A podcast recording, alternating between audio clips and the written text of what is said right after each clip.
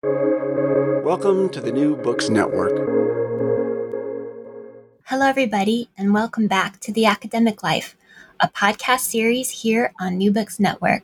I'm joined today by my guest, Maurice Wilson, who will be talking to us about his chapter in the new book, Learning from the Lived Experience of Graduate Student Writers.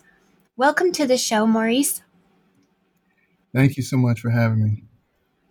I am really glad that you're here. I love your chapter in this book.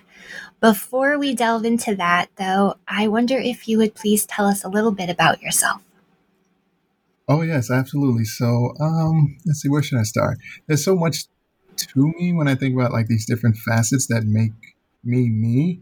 Uh, let me let me see if I can try from this approach of like breaking down these different categories of myself. So, in terms of my academic work, a little about that. I'm very interested in the study and research of student veterans and military members in academic settings. So, quite a bit of my interest is toward that. I've also done some research and I'm very much interested in the work of people of color in writing uh, conditions in academic settings, so particularly in HBCUs and other minority serving institutions. So I'm really interested in that as well um, for reasons I can get into later. Um, I am a, a, retired military member. Um, I was a pilot and I love all things aviation. I don't get to fly as much anymore, but uh, I'm still very much in love with it, and I can talk about it far far too much ad nauseum. So I'll try not to do too much of that. Um, family man, um, a wife, and at home right now are my three boys uh, with us, and we like to get out and do a lot. So um, that's a bit about me. Um, if there's anything else I can think of or you'd like to know, please feel free to ask. Okay, I will. Um, you grew up in Chicago going to public schools. Can you tell us a little bit about your own path through academia? How did you how did you choose your college? What was that path like? Oh wow. Um, so yes, uh, uh, born and raised in Chicago, grew up there in the public school setting, and so the the choice to college um, let's see. So the my choice for the particular college I went to was an HBCU in Florida. Um, was kind of random. At the time, I was active duty military stationed at um, a, a base in Alabama, and so I was looking for schools that were convenient to that area at the time where I was with my family. Uh, my then wife, um, who got uh, since we've split up and um, and I'm remarried. But uh, at that time, I was married to my first wife, and we were stationed there. Um, and I wanted to go to school close by. I uh, competed for and was awarded a ROTC, what's called a Green to Gold uh, military scholarship, and um, and that was really cool. So I didn't want to be far from the family, so it was a matter of just what's convenient, what's close. I looked at schools in Alabama and a few close there in the panhandle of Florida. Um, but ultimately settled on the HBCU after a visit during homecoming. And I mean, homecoming at an HBCU, I, I was hooked. You can ask anybody who's ever been to one. Homecoming is the time to be there if you're going to be there. And that's when I visited. And I was hooked. So um, they had a really great program um, for ROTC, and um, there was also great programs and uh, for academics.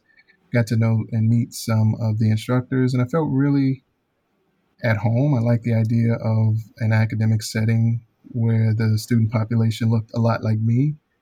After five years of being in the army, I loved to travel and being and being able to go around and meet different people, but not since I've been home in Chicago had I been in a community like this. It wasn't just being around other black voices and faces like my own, but other like minded Black voices and faces. In other words, those who are interested in the pursuit of higher education and those for whom, like, the kind of conversations I can have were very different than the ones I'd had growing up back home, where we're talking about things like survival and poverty and drugs and gangs back home and how to navigate those conditions in college settings. We're talking about social as like how we can bring about change to those sort of social conditions and activism and politics and things I never thought about or really didn't give much thought to before college. So it was really great, and that's kind of how I ended up at that particular uh, school and the choice to go to an HBCU there uh, close by the base where I was stationed. Were you already a pilot at that point? Oh no, no! I was enlisted. I had enlisted in the uh, the military, uh, and that was not by choice. I was um, about a year out of high school and not doing much. Um, and my mom, who has served in the military, she was more reserve and guards. She was never active but she started to worry that a year out of high school, I wasn't doing very much. I wanted to go to college, but we just didn't have the money for it. And I knew so little about financial aid and how to apply for scholarships or even if those opportunities were available for folks to go. I mean, I just think about like the things I know today. If I knew then, I could really have charted a very different path for myself. But that ignorance plagued me then. Um, no one in my family had been to college before in a sort of traditional way right out of high school. And um, I would be the first. So at that time, I just didn't know what I was doing. And I didn't have the sort of guys to help steer me or guide me um, in the direction I wanted to go. I knew what I wanted to do. I knew then I wanted to be a pilot. I just didn't know how to go about doing it. So I'm just kind of working, like almost like wishing something would happen, a solution would present itself, like the answer would kind of just emerge from the heavens, I guess. I don't know. And then one day, out of frustration or out of fear or concern for me, um, just kind of being there in Chicago and not doing much, my mom came home with a colleague who was a recruiter. And um, I came home from work to find my mom and this gentleman in uniform on the couch. And she called me in and she pretty much just gave me an ultimatum. Um, um, I'm laughing at it now. It was not very fun for me at the time, and it was like a very a, a riff in a relationship with my mom at that point because she was forcing me to do something at the time I didn't really want to. Um, but yeah, she gave me an ultimatum to join the military and leave her house or just leave her house. so I spoke with the recruiter about uh, potential job options and uh, let him know what my interests were that I did want to fly um, that I have a love for that or was at least interested in that. And and so yeah, to be a pilot at at least you know on at the very basic sense of that, you need to have a college degree. Uh, to be a commissioned officer usually requires a degree. To be a pilot usually requires that kind of something similar if you're going to be commissioned and do that. As a warrant officer, which I didn't know much about, I probably could have taken a different path without college even out of high school, but I didn't, the recruiter didn't share much of that information. So I ended up enlisting in a job that was closely linked to aviation. So I was an air traffic controller for five years. It was a lot of fun. I got to work closely with pilots and get to work closely with aircraft and learn a lot about those and station in a couple of places where I saw those work in various ways and uh, sort of set the stage for what steps I would take next. And it did lead to ultimately you know, applying for that scholarship, earning it, going to college, and then later coming back into the Army after college as an officer in aviation. So it worked out very well. But yeah, series of steps. It didn't start off quite that way. Was your undergraduate degree in English? It was. It it was.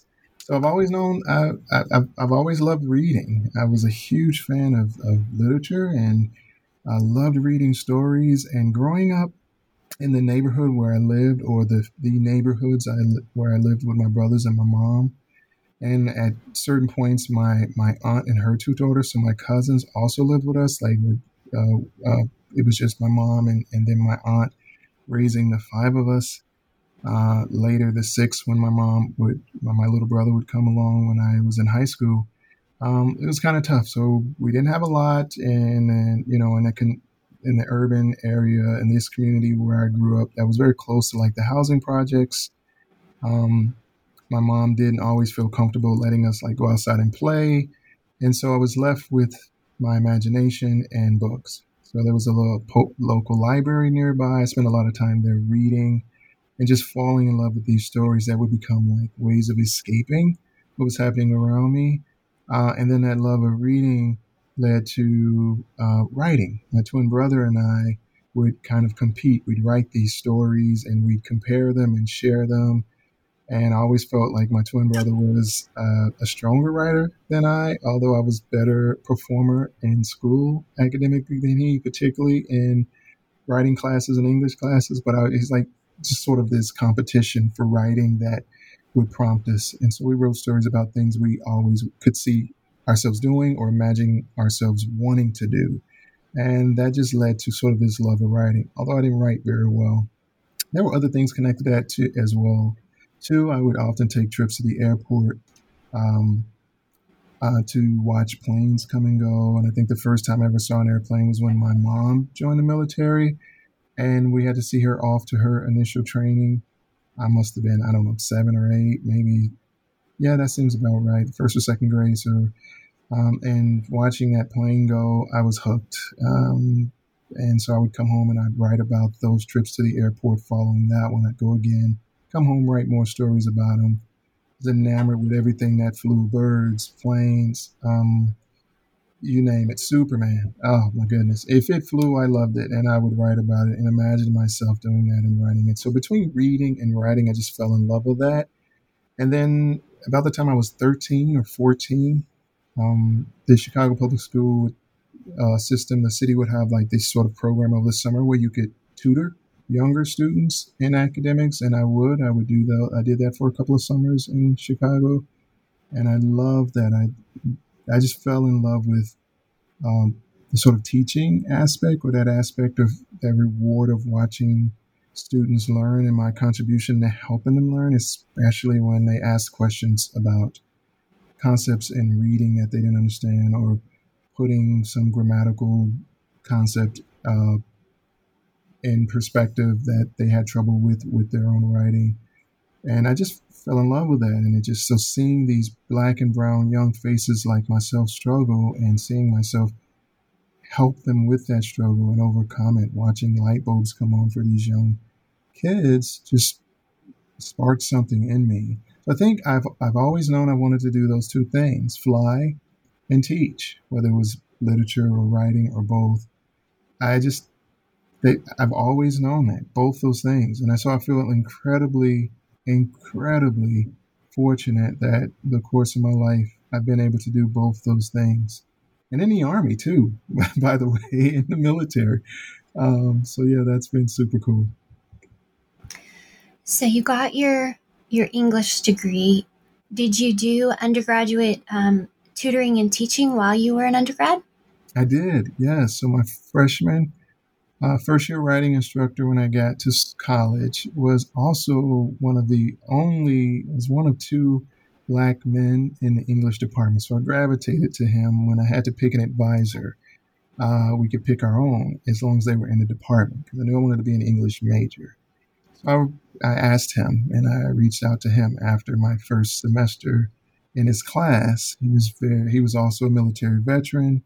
Um, and I just kind of saw myself in him. Uh, this guy teaching colleges at, class, at classes who was once in the military. Um, it drew me to him. And so I talked with him and we got to know each other. And he would often uh, and these I began in these informal ways, allowing me to uh, watch him grade papers and talk to me about how he designed lessons and the choices he made and why he picked certain lessons over others, as well as navigating like what the department would have you teach, uh, and under so coming to understand like the sort of politics or requirements of state curriculums or institutional rules and aligning that to like how the army works sometimes uh, and understanding like there's some things you can do and then here's some things you you must do. Uh, so it was really cool. Um, there was a writing lab there so uh, not quite a writing center more like a tutoring lab so it felt very much like the work i did in the chicago public school systems when i worked with young students there those summers helping other students with their writing uh, and their reading so yes, I did do those things a bit informally and then started to take them on a bit more uh, offering time in the writing lab as much as I could to work with other students. I just love doing it. So, yeah, I did do that as an undergraduate. I have to ask was homecoming every year as a student as thrilling as when you went as a prospective student? it sure was.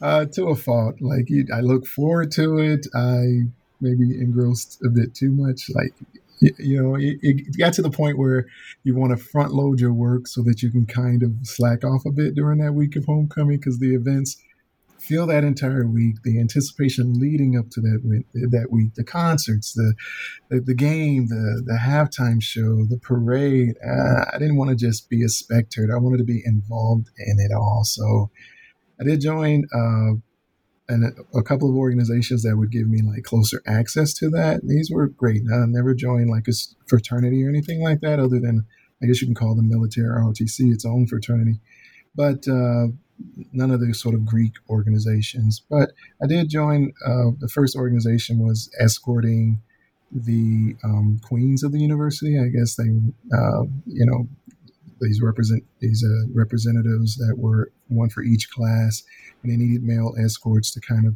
walk around with them, and we would travel with them to the different football games and uh, out away games, as you will, and and with each of those, we would be required to attend recruiting events where the best and brightest, like black young high school students prospective interested in college would come to these events and would then interact with us and we would be these faces that would draw them to our university. I love that because the chance to now have conversation with prospective students about the benefits of college and the interest in aligning that to this particular college, to be sure, was fun to do. And so I continue to do that job in a less, uh, a more formal capacity, not as an escort, but uh, this group called the Ambassadors, where that was our sole sort of responsibility to be these sort of faces uh, at external events to draw other high school students and community college students to our university. So I loved it. But yes, homecoming was uh, it was a blast. it was a blast. I kept it in a comfortable balance, though. Didn't go too crazy with it. You know, uh, like some students can kind of get lost in it.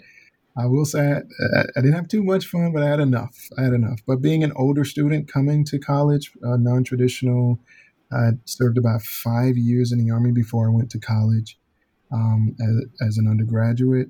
So I'd kind of gotten a lot of that out of my system that tends to plague uh, younger, more traditional students who go to college and have way more fun than they should.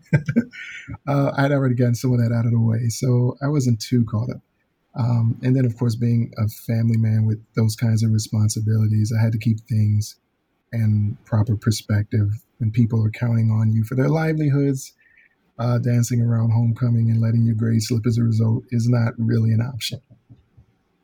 So, were you a parent when you were an undergrad? I was. Um, yes, yes. I, I, my, my older child. Uh, so my daughter was born at that time, and so at the time I went to college. Um, my first wife and I were already headed for Splitsville. Unfortunately, he was very young when I got married and when we had her. And then my son would come along as uh, right in my first year of college, second year of college. So, um, yeah, I was a parent, uh, really trying to juggle the demands of providing while also staying focused on grades in school um, and transitioning to a culture that I knew very little about, having spent five years in the Army reading and writing very different types of text, um, speaking a very different type of discourse. And then prior to that, a product of the Chicago public school system, which, you know, didn't adequately prepare me for either of these discourses. Um, so a little out of my depth and juggling probably, you know, without bl- blaming or faulting anybody. These were all my choices. I did bite off maybe a bit more than I can chew but I didn't shy away from that. So I did my best to try to provide and maintain some semblance of family structure, keep my grades in check, and meet the responsibilities of the ROTC because it had its own obligations and demands uh, to be successful in that if I were going to complete it and return to the military as a commissioned officer. It was, it was, um, yes, I was a parent and it's quite demanding. And you did return as a commissioned officer. I did, yes. I, I uh, graduated, commissioned, and assessed aviation. Very, very, again, just everything just happened for me just as I kind of envisioned it for my life. And um, yeah, I was able to graduate. I had to spend a few months still on campus waiting to start my flight training, but returned to the very base where I was just before I went to college because where all these that's the home of Army aviation and where all the flight training happens. So super cool. I got to spend be, you know, with my daughter and son and uh, return to flight training and be there for about a year and a half, learning to fly helicopters and going through that training before I would take my first assignment uh, in Korea. Uh, but yeah, yeah, absolutely. And so, how long uh, before you went to grad school? It would be 2007 before I would return to Chicago and start grad school. I was leaving Afghanistan. That would be my first time in Afghanistan. So, yeah, so let's see, was that about seven or eight years from the time I graduated undergrad to grad school? So, yeah, uh, 2007, I returned to Chicago for grad school. Um, and yeah, about a week, two weeks after leaving Afghanistan, I was starting the first day of class. So if the transition to undergraduate work was challenging, oh boy, add to that uh, the transition from a combat tour, from active duty military, and not being in academic settings for the better part of seven, close to eight years with uh, a family. And oh boy, let me tell you, it was it was interesting. Not an experience I'd soon want to repeat, although uh, very rewarding ultimately for me. And so, the program that you're starting in Chicago just weeks after returning from Afghanistan, this is a master's degree program? It is. It was, yes. And it was a very different learning model than what you had just gone through to become a helicopter pilot. And it was also very different than how your professors had created a learning culture as an undergrad. You're in yet another completely different learning environment.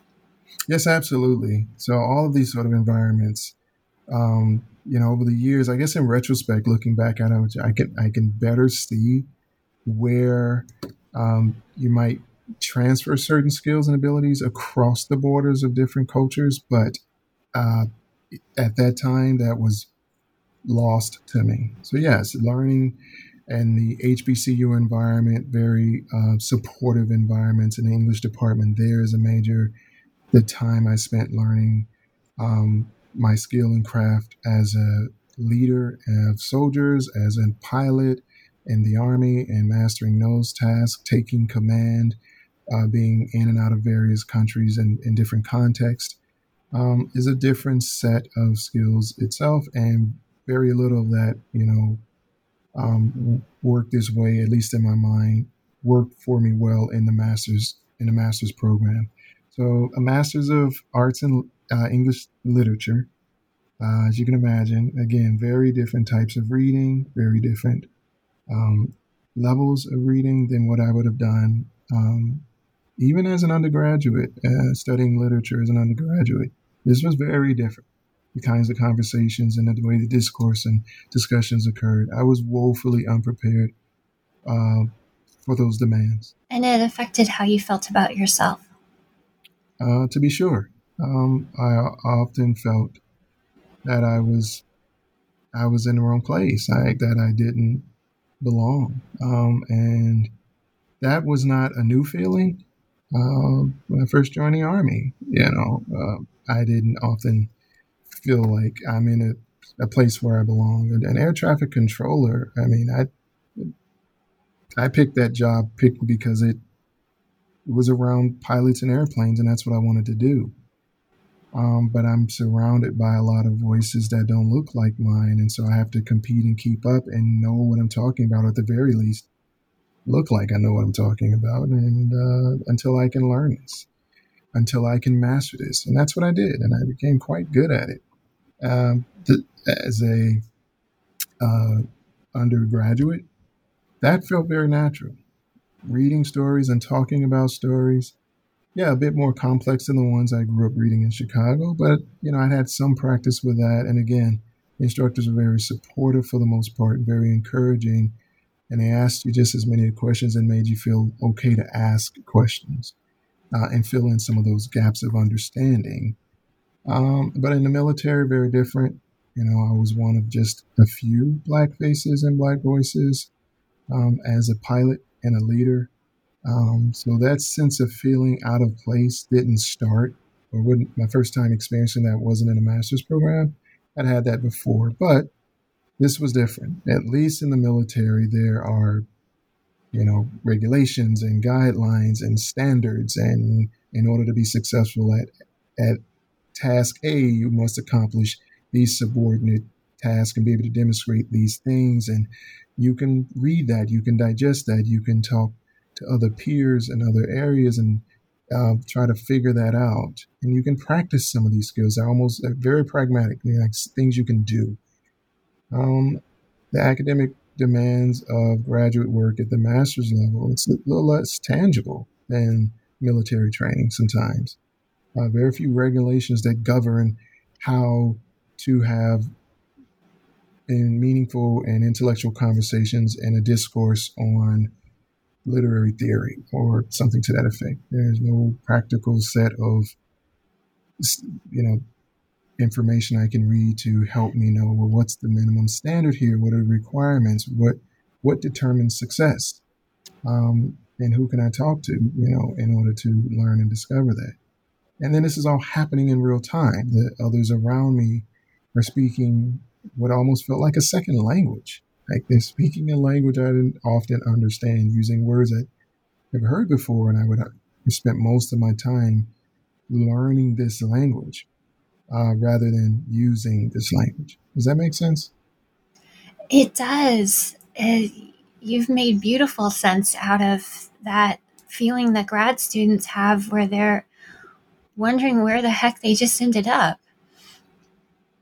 Yeah, absolutely. And it certainly didn't help that, um, you know, one of the first encounters I had with feedback on a written assignment, or at least in that first semester of graduate school, the feedback was very frank, um, very direct, and very clear that, um, you know, the way I interpreted it at the time was you don't belong.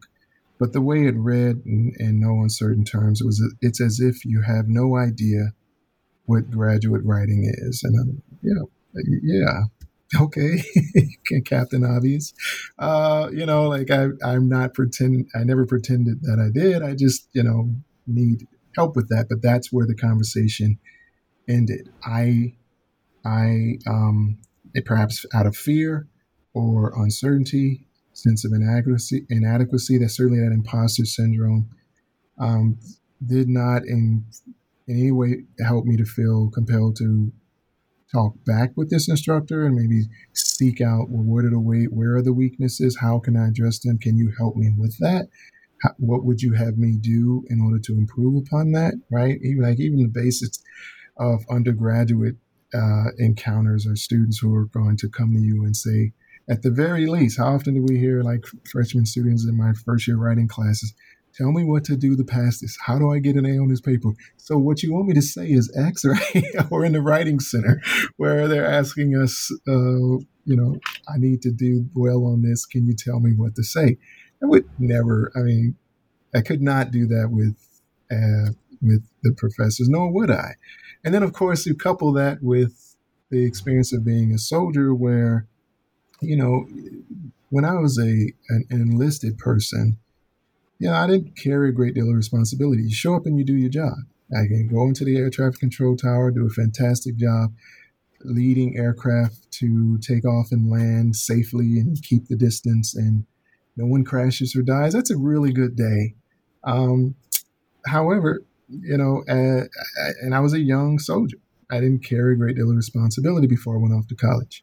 ROTC, you're kind of learning some of the um, r- rules and regulations. You're understanding about policy and procedures, but a lot of it tended to be very marching here, learning how to dig a ditch there, set up a tent, going and doing more tactical infantry based maneuvers where, you know, that in some ways were useful, but not entirely. Uh, but in college, you know, you, you, I'm I'm worried about asking a professor or someone to help me out of fear of looking any more ridiculous than I already felt. I would never go to a commanding officer in the military, senior ranking officer, being someone in a position of officership and say, I don't know this or I can't do that. Because I'm being also, this, this person's also my superior officer, is also my evaluator.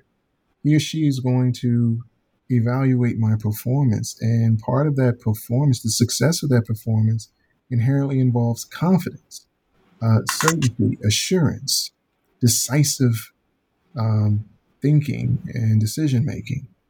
If you lack in that, then you're not a good officer. And so I kind of bought that with me also to grad school this idea that I must already know what I'm doing I must already do it well in order to be successful. In other words, there's no time to teach here. There's no time to teach. And um, after a certain, you, you've been given this information, you must have mastered it, and now you're, you're kind of already being tested on it. Kind of one of the issues I have with uh, the university uh, structure for undergraduate freshmen, uh, particularly underclassmen, is that uh, it, it, it often requires students to already know and have mastered. Like we're testing right out of the gate. So I get that feeling because as a master student, I certainly felt that this is something I must already know. So to see a comment like, it's as if you don't know what it is, well, no, I've never done this before. Why? How would I have known what this is? What, where in the undergraduate process is there instruction on if you're interested in being a master student and you're not going to go for seven years because you got to go back to the army first, in that remote possibility, here's what some things you should think about. Here's some skills you should have. Here's how to transfer some of what we're doing here to what you may do there. And oh, by the way, it's a certain type of school you may end up going to because schools are not all created equal, right? Programs are not all the same. You must be a good fit for these programs. So these are all things I'm learning on the fly and over the course of like after my master's experience, I learned uh, much of what I needed to be successful as a master's student after the fact, teaching at the military academy in New York. It's very weird how that worked. Like the light didn't come on, the aha moment didn't come on to me about one of the most important aspects of success in graduate school engaged dialogue and conversation. Those things I wouldn't even begin to have until I'm in the halls of the English department and the classrooms at the military academy teaching students there and talking with my colleagues and friends between classes or in the office spaces there. Um, it was really, that was a really weird but uh, pleasant experience where that came to be the case for me to kind of discover and learn uh, that one, I wasn't alone. Others felt similarly to me in some ways. Um, maybe not to the extent extent and degree that I did, but this idea that you know what you're doing um, or you don't know what you're doing wasn't limited to me was really refreshing to see after the fact. Um, I wish I'd known more of that then. You know, I'm sitting here now with a book in front of me. Perhaps you've known it, much not much like the book my my co-author chapters are part of. It's one of a number of texts that speak to that. And this one's quite literally, literally titled "What We Wished We'd Known." Right, negotiating grad school. I love texts like that one because I look, give me that sort of practical, no nonsense things, but this this idea that there's a need for these kinds of texts in the first place kind of highlights maybe the shortcomings or dare I say failures of what's happening in graduate programs all around. If students are having to find other ways of getting this information outside of the context of learning and the graduate experience, what does that say about the nature of the graduate experience, right? Exactly. Yeah. And that's why we have this channel. That's why we're doing these podcasts because there are these gaps and we have to start naming them and having collective conversations about what we're going to do about them. Mm-hmm. Absolutely. Absolutely. I love that book you just referenced, and we will um, we will a- attach it to the copy for listeners so they can add that to their their library to help them navigate grad school. Um, for you, you finished the master's degree. You went on to this job in New York. At some point, you decided you want to get your PhD. Um, you know, not well. Yeah, at some point, that decision was a necessary decision. So after my time at the military academy teaching, I returned to an operational unit uh, at Fort Hood, Texas, where I would return to train and return to Afghanistan for another combat tour there. Uh, bef- but um, uh, I, I'd also had to return to, uh, well, this happened before, but I would need to go back to refresher courses because I'm also switching aircraft. I wasn't flying helicopters anymore. I was flying airplanes and um, and needed to after having been out of the cockpit for a while just needed to refresh those. So after a little bit of training and preparation i would, end back in afghanistan for another combat tour. And had promoted so i mean i had a higher rank and a higher position of authority. So this uh, feeling of now here you are higher up the sort of military food chain you really need to know what you're talking about. You really need to know what you're doing and boy, oh boy, was that a challenging tour. Probably one of the most challenging of my personal and professional life because, you know, the position I held in that tour was one of only a few. So at this rank of major, um, and, and, and a typical battalion, there are usually only two. Uh, one who is, and I'm, I'm sorry if I'm I'm going to oversimplify this, I certainly don't want to insult anyone's intelligence, but in a typical Army sort of battalion at that level of operation, you tend to only have two individuals of that rank, um, uh, both of pretty high authority. One's over operations and training, and another tends to be over admin and as an executive officer. And that would be the position I would hold. Uh, but we were in a really non sort of traditional setting in Afghanistan. There were a couple of others of our rank and uh, that already weird dynamic of pitting yourself against your peers uh, in order to gain favor because your commanding officer or your evaluator is limited in a number of highly uh, marked evaluation comments he or she can provide kind of then puts us against each other rather than foster this sense of collaboration. I'd come to love and discover at the military academy where my only competition is myself how great of a teacher can you be? What's your contribution to the English department? And it's not about, I need to metaphorically uh, undermine or undercut my colleagues or peers. Like we're just ourselves. That was one of the most pleasant military and academic experiences.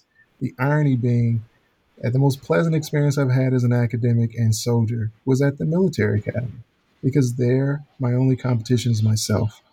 Then I'd go back to this tactical unit in Afghanistan where the opposite is true. My competition are my peers, those who hold the same rank as I in similar positions, and there are only a few of us. And so we're not really looking to help each other do well. We're not lifting each other up. We're working against each other in some ways. Um, and that was kind of troubling. And so this need, this, this, that sort of pressure to perform well, know what you're doing was even greater. Now, couple that with I had spent the last five years out of an operational tactical assignment, three years teaching at the military academy and two years in the master's. So I'm five years away from a field of ex, uh, uh, uh, a field that my peers had spent that same five years growing and and developing in their skills. So I'm at a huge disadvantage. So much like in the master's course, I'm not going to ask for that help. This is kind of my competitors. And I'm certainly not going to go to the commander and ask him either because he's my evaluator. So you can see that kind of uh, evaluative and that kind of sort of uh, situation where you're the, the, the folks who are there to help you are also there to evaluate you really poses a kind of tension when you think about authority, um, when you think about the way roles of support and mentorship couple with evaluation and authority. And it helps me really appreciate where my students are coming from in both the writing center and in my writing classrooms at the various levels I teach. So that was um, super tough. But at the end of that tour, I would return. But before I would return from Afghanistan, I got a call from mm, um, my commander at the military academy asking me if I would like to return. And I was like, what? Absolutely. Best assignment I ever had to teach in the English department, the only thing I love doing uh, other than flying. Yes, I would love to do that. Thank you so much. And so, in order to do that, I would need to um, join a, a PhD program, complete it, and then return to the military academy in an assistant professor role. So I did. I had to apply. I applied while I was in Afghanistan and uh, was accepted at a couple of schools, including where I am now at the University of Houston.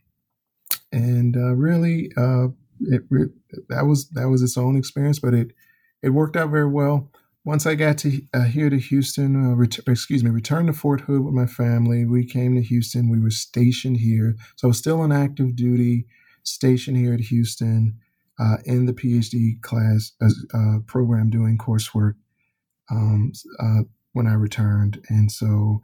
But there were a couple of missteps there with personal family conditions and a few other things that played into my decision to ultimately uh, not return to the military academy and instead retire from uh, the army altogether, which is what I did, and remained uh, in the role of teaching and working in the writing centers while I completed my PhD. And that's what you're that's what you're working on now. You're finishing up the final part of your doctorate. But somewhere along the line, someone invited you to be a contributor to this book, Learning from the Lived Experiences of Graduate Student Writers. Um, how did you become part of um, this anthology? Okay, so in my time here, I've met a few uh, individuals who've been very interested in uh, knowing and understanding more about uh, military members and veterans in academic settings.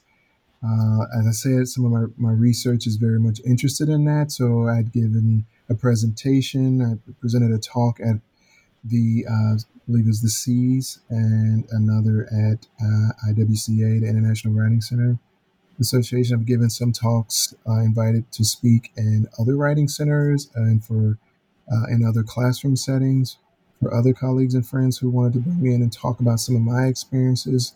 Um, and those have led to uh, colleagues who've asked me to maybe collaborate a bit more. And those have been super, super great and enriching opportunities. But this particular one, where um, it's like almost six degrees of Kevin Bacon, where a colleague here who uh, I met and spoke with was doing some research with a friend who set uh, who had asked if I would wouldn't mind being a contributor to research toward a book they were writing in another way, and that I would be contacted by another gentleman who would reach out to me for an interview.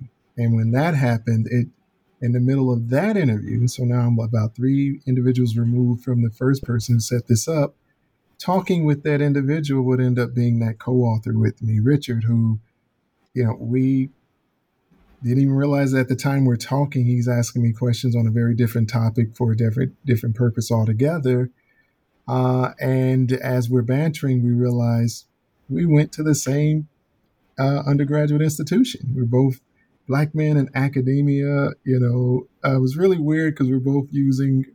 Pardon me for saying this, but you know we're we're we're code switching, so we're using our most whitest of voices to talk to each other, only to realize we're uh, two black men from the same HBCU in academia with very similar kinds of narratives. And it was he had been invited to this text and asked me to join him and share uh, my story along with his on this project. Now, two of the editors I know I got to meet and got to know and and uh, over over the years in terms of like traveling to conferences and presenting and things of that nature. Uh, but that's how I that's how I ended up um, working with um, with Richard to co-author this chapter. Really cool how that happens. And just for our listeners, because it's always fascinating to know how long a book actually takes. how long was it from when you were first approached, one of your first of the six degrees of Kevin Bacon, to when the book was in your hands, published and, and ready to be on shelves? How long does that take? So the invitation was 2016. Let's see, I was living, so I have to do this by when you're a parent, you use your kids' ages. Like if you know how old your kids are, you know where you were when something happened. So let me think. Let's see. He was there. So we were there. That would have been yeah, 2016, if I'm not mistaken, when the invitation. Um, we started to no, I take that back. 2017. We started actively doing sort of going through the writing and putting drafts together and swapping them back and forth between us. Shortly thereafter, so like 17 to 18, and of course, the revision process, you know, writing being the recursive thing that it is, going through the various hands between he and I, then of course to our to the editors of the text, and then of course to the readers and the, uh, the publishers. And so it, it went back and forth quite a bit um, before we would finally. I think the final text arrived in my mailbox the summer of last year, June or July of last year.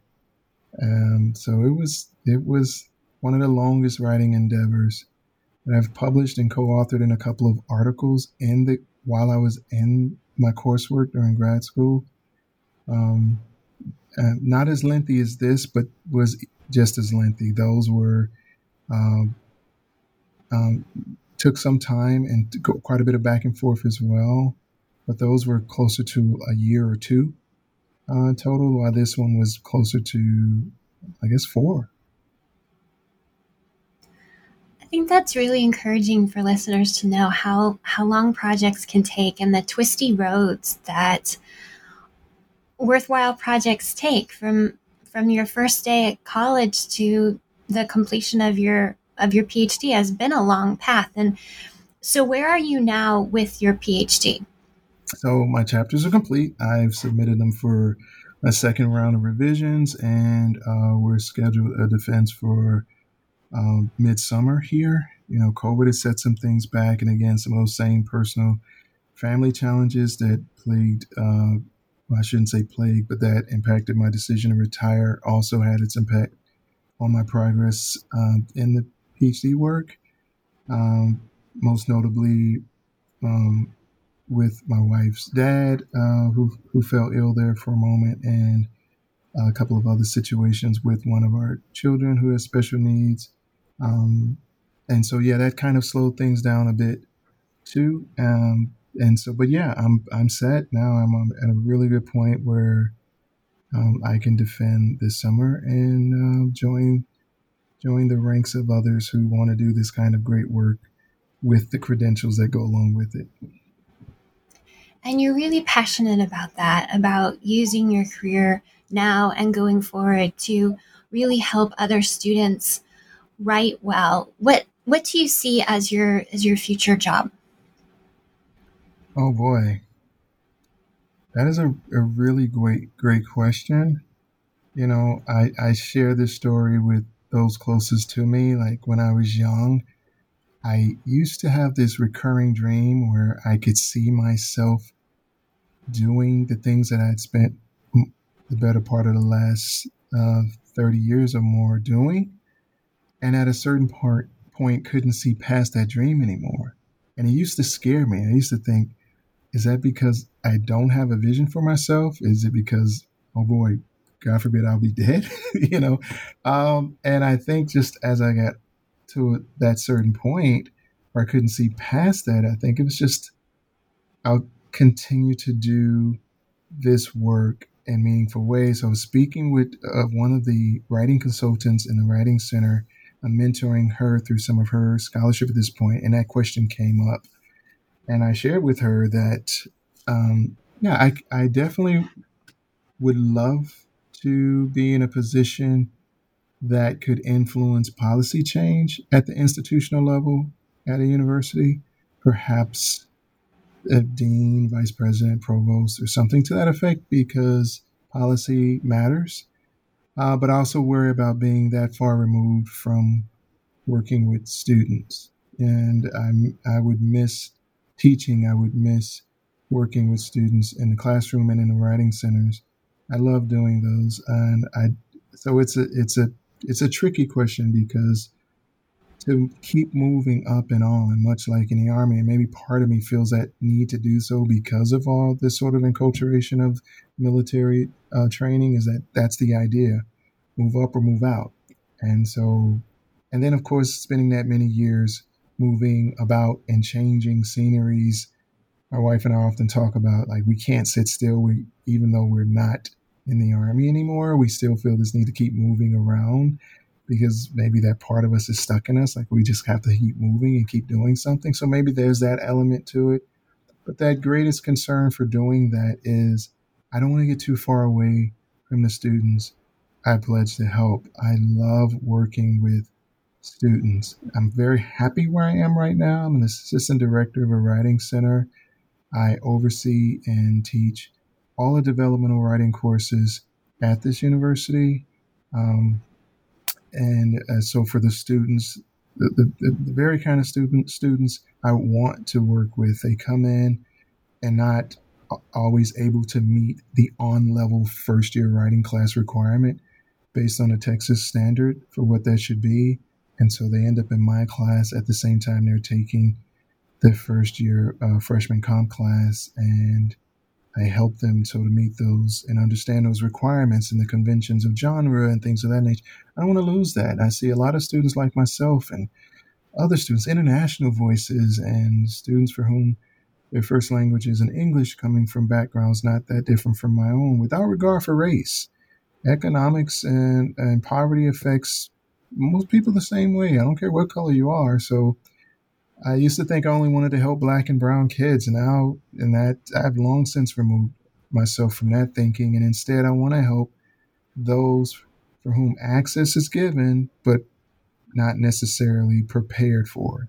If a college will let you into their doors, then there ought to be the means by which to help you uh, transition into, enculturate, learn, and master the discourse and the requirements to be successful in those doors.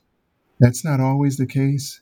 And I think that's where my sort of point of intervention, I think that's what I'm here to do. So any job that gives me the means by which to do that or to affect that in positive ways, I'm happy to do and would be willing and able to do. But right now, I'm pretty happy where I am. Thank you for sharing all of that. What do you hope this conversation sparks?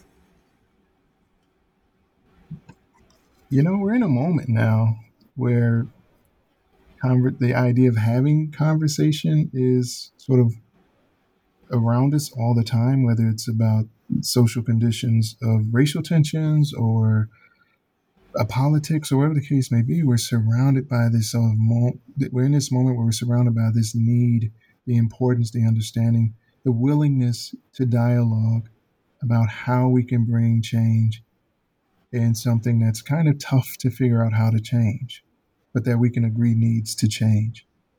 I would hope that this and the other conversations you you have with others, like-minded folks, uh, would bring about a, a, those who are willing uh, the the ways they can have the conversation and impact change to encourage uh, individuals transitioning into graduate work um, to hang in there and understand that you know there are ways we can be successful even if we're not always equipped with that entering into a certain condition. And i would hope those who are in positions where they can support and motivate and mentor uh, are kind of called to act to do just that. While we can still hold individuals to the standards to the requirements of college or grad school or whatever situation we're in, you know, we can also still teach and support and mentor. Like we should wear numerous hats when we're working with our students, not just the one of evaluator or teacher, but supporter, mentor, coach, dare I say cheerleader, encourager, motivator. We can wear all of those hats um, and be in this position of authority to the benefit of our students if that's what we're interested in doing. So I hope conversations like this kind of get the attention of those who are in a power and position to do so, and then those who are on the receiving end of that to hang in there. Maybe find those resources that are there that kind of teach you to ask the right questions and seek out mentorship and support in meaningful ways to enter into and dialogue in meaningful ways to learn that foreign language of academic discourse and master it. That's what I kind of hope conversations like this one do for others. I hope so too. Thank you so much for being on the show today, Maurice Wilson, very soon to be Dr. Wilson. You've been listening to The Academic Life on New Books Network. I'm Dr. Christina Gessler, and I hope you will please join us again.